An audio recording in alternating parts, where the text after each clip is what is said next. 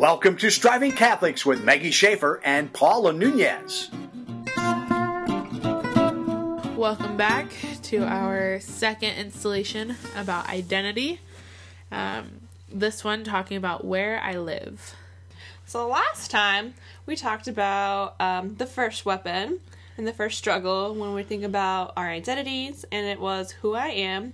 And me and Maggie both, you know, gave a brief summary. So to recap, Maggie is striving and I'm an instrument. So that's a, like the two second summary of that podcast. If you haven't listened to that one, stop this one, listen to the other one first, and then come back to this one because we're going to be building off of what we were talking about there. Yep. It might make sense or it might not, depending on if we do this correctly or, you know, maybe the way that God wants it.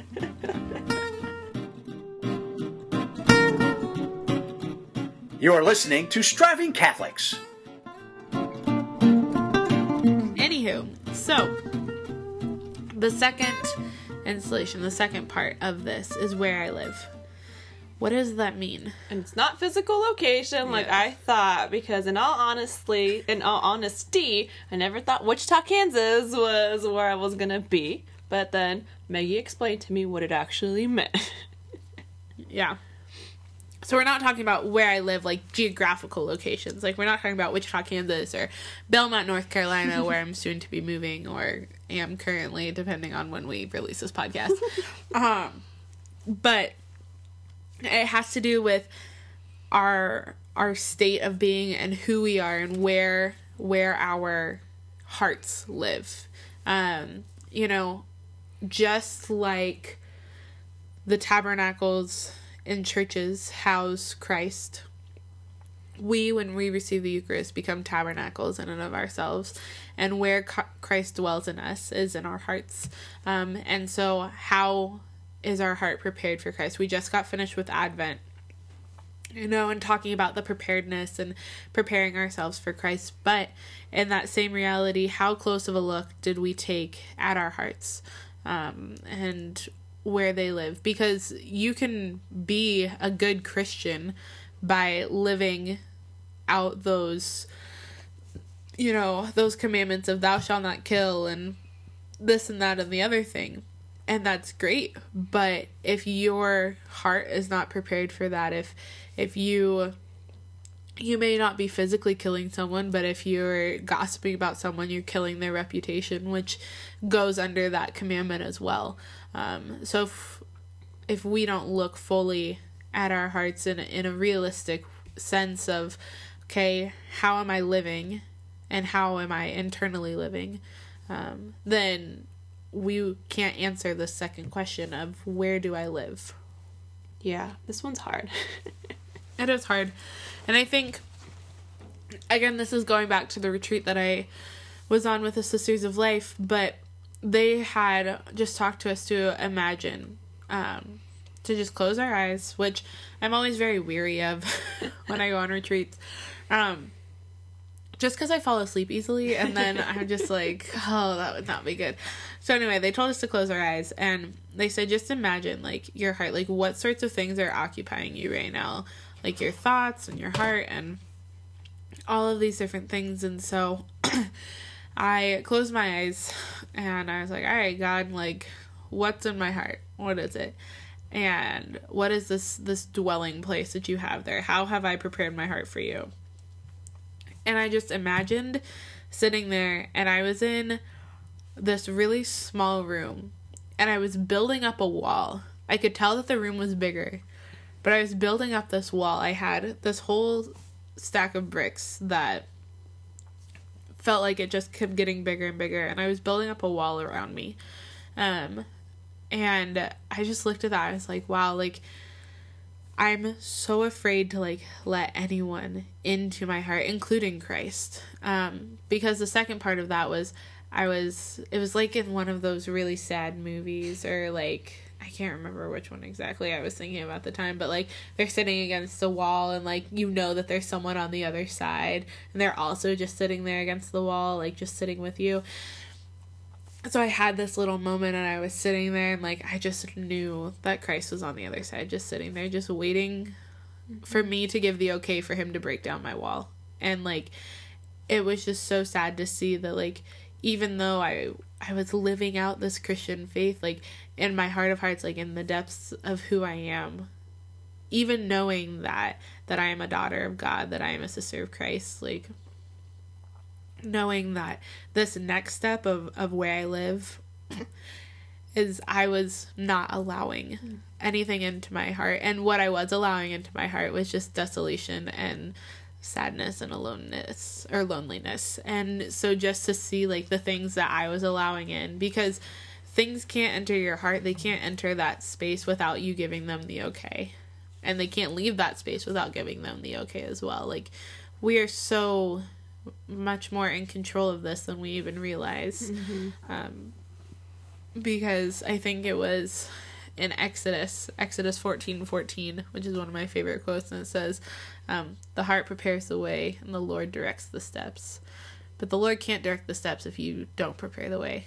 Um, and I think that that's something that I've just been really reflecting on recently, mm-hmm. of where do I live and how do I fix where I live, because obviously I do not want my heart to be a cellar of loneliness. Um, a cellar of loneliness. I didn't mean to laugh. That was very vivid. I mean, thank you. It's true. I mean, we were just talking. I was just talking with someone about how mm-hmm. in the Midwest it's very common to have basements or cellars or whatever, and how yeah, or both or both. Porque no los dos. Anywho, so where we live, and I just. I think back because Sister Mary Gabriel gave us some really great advice, um, was that even if we are in the midst of turmoil or in the midst of internal battle, what whatever that might be, like, if we become aware that our dwelling, that our hearts are not in the right place, like, we can stop there and look at the truth of who God is and look at the truth of who Christ is. Because and I was talking to Paula about this earlier, and it has to go back to the first part of this podcast about who I am. If we don't stop and recognize the truth of God the Father, of God the Son, and of God the Holy Spirit, then we cannot stop and recognize the truth of who we are. And if we don't recognize that truth of who we are and our identities in God, then we will not be able to fix or fight for our dwelling place, fight for our hearts and our souls in this battle.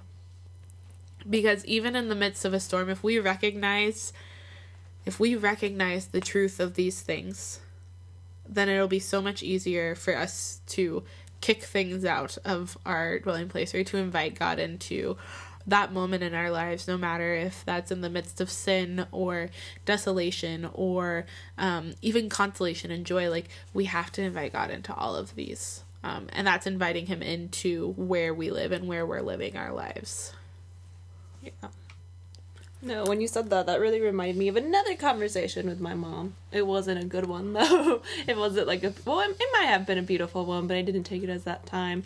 But as you were talking about, like, what do we really let in our heart? I know for me, um, self-doubt is one of those that just, like, lives in my heart. It's just, like, I I know that God trusts me. I know that I could do things. I know I have the capacity. capacity of being the person that I've been created to be, but then all of a sudden, like, I don't anymore. It's just like I could literally make up a hundred scenarios of how I could fail, like, literally, and they're all different, they're not the same, and I'm just like, you know what, is it really worth it? Probably not.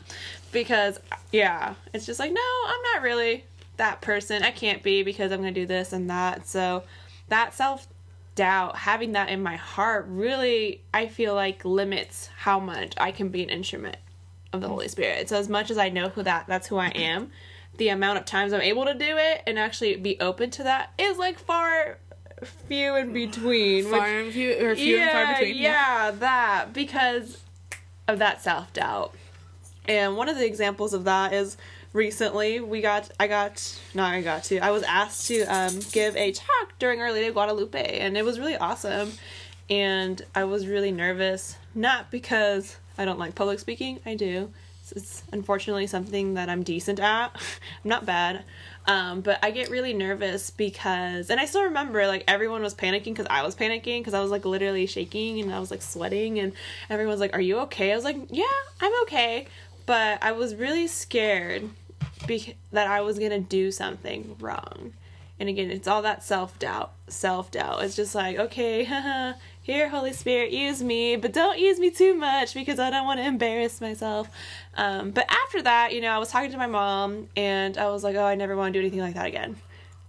And she was just like, why? And I was like, I don't know. I was just, it takes a lot out of me. I'm, I don't like being vulnerable. Like, I listed every excuse in the book, and then I forgot what I kept saying. I just kept going on, being really negative about the whole experience, even though, you know, I did a it was awesome, you know, like, you always get a rush when you know the Holy Spirit was using you. You're just like, oh, uh-huh. You feel so holy, and I talk to everyone, that's how I know. I'm really friendly all of a sudden.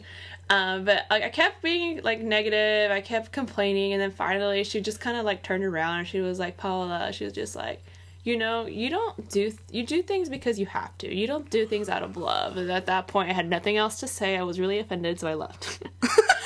Again. Hard conversation to hear, like, someone really say that, but I really took that into prayer, surprisingly, because it, it, like, it was like someone literally punched me, um, because I didn't know, I couldn't say that you were, like, I couldn't say she was wrong, you know, because it she wasn't. It felt like, finally, someone put me on blast, you know, um, and it was very humbling, because I even went to adoration later that week, and I was like, is this even true? I'm like, yeah, it's true. I don't do things out of love, and that goes back to that, where does your heart live? Well, my heart lives in self-doubt. So even when I'm doing beautiful things, and like you said, living that Christian life, being open to the Holy Spirit, I wasn't able to actually fully partake in that, because that should have left me with that peace that comes from God, and it didn't. Instead, I was more anxious, I was just negative, and it's why? It's because my heart doesn't fully live in Christ. It lives in that self-doubt. So even, so yeah, it was hard. My mom's awesome, but at that moment, I was like, man, man, I, I really need to go sit down. Yeah, well, your mom just gave us the perfect segue into our third section here. Our third podcast will be about how I love. Um, That's the third installment, but we have a we have a um, challenge for you um, with this installment um, of where I live. So again, it's a lot of reflecting. You know, it's the new year. Reflect all you the have things. Time. If you're a college student, classes don't start for another like week, maybe. But that's not so. When we're gonna publish this, and maybe not. You know, take the weekend. Whatever. Take time. It's so important to have. Um, time for prayer reflection. Time scheduled into your day. So if you do not, look at your class schedule, schedule it in. That is not your challenge, but that's another thing you should do. So there's this prayer that Sister Mary Gabriel taught me um, about when we're in the midst of this storm. Um, whether it is comparison or self-doubt, pride, loneliness, distrust, lust, um, really any gamut of, of of words that that you're struggling with, or that you are really. That you have allowed into where you live and have allowed to dictate that part of your identity. Um, we want you to reflect on, on what that might be. Um, what might be that thing that's causing you to build a wall um, and not let anyone in. Um, or like in Paula's case, just allowing self-doubt to just stay there and remain there and live live there. So here's the um, the prayer, and we'll put this on our website. Um, but the prayer is, in the name of the Lord Jesus Christ, and by the authority of my baptism, I command you, spirit of whatever that might be, comparison, lust, self-doubt, leave me immediately and go to the foot of the cross of Jesus, never to bother me or anyone else again. Um, so we will write this down and type it up and put it into our website. Um, but yeah, look and see what you might be attacking your your own identity just by allowing it to live live there and live within you. Yeah, really look to see what you're letting into your heart. And so you might be really surprised to, to find that you're accepting all of this negativity and all that stuff. Yep. So, until next time, everyone. Peace out. Peace out. And remember, holiness is possible. Yes, it is. Thank you for joining Striving Catholics.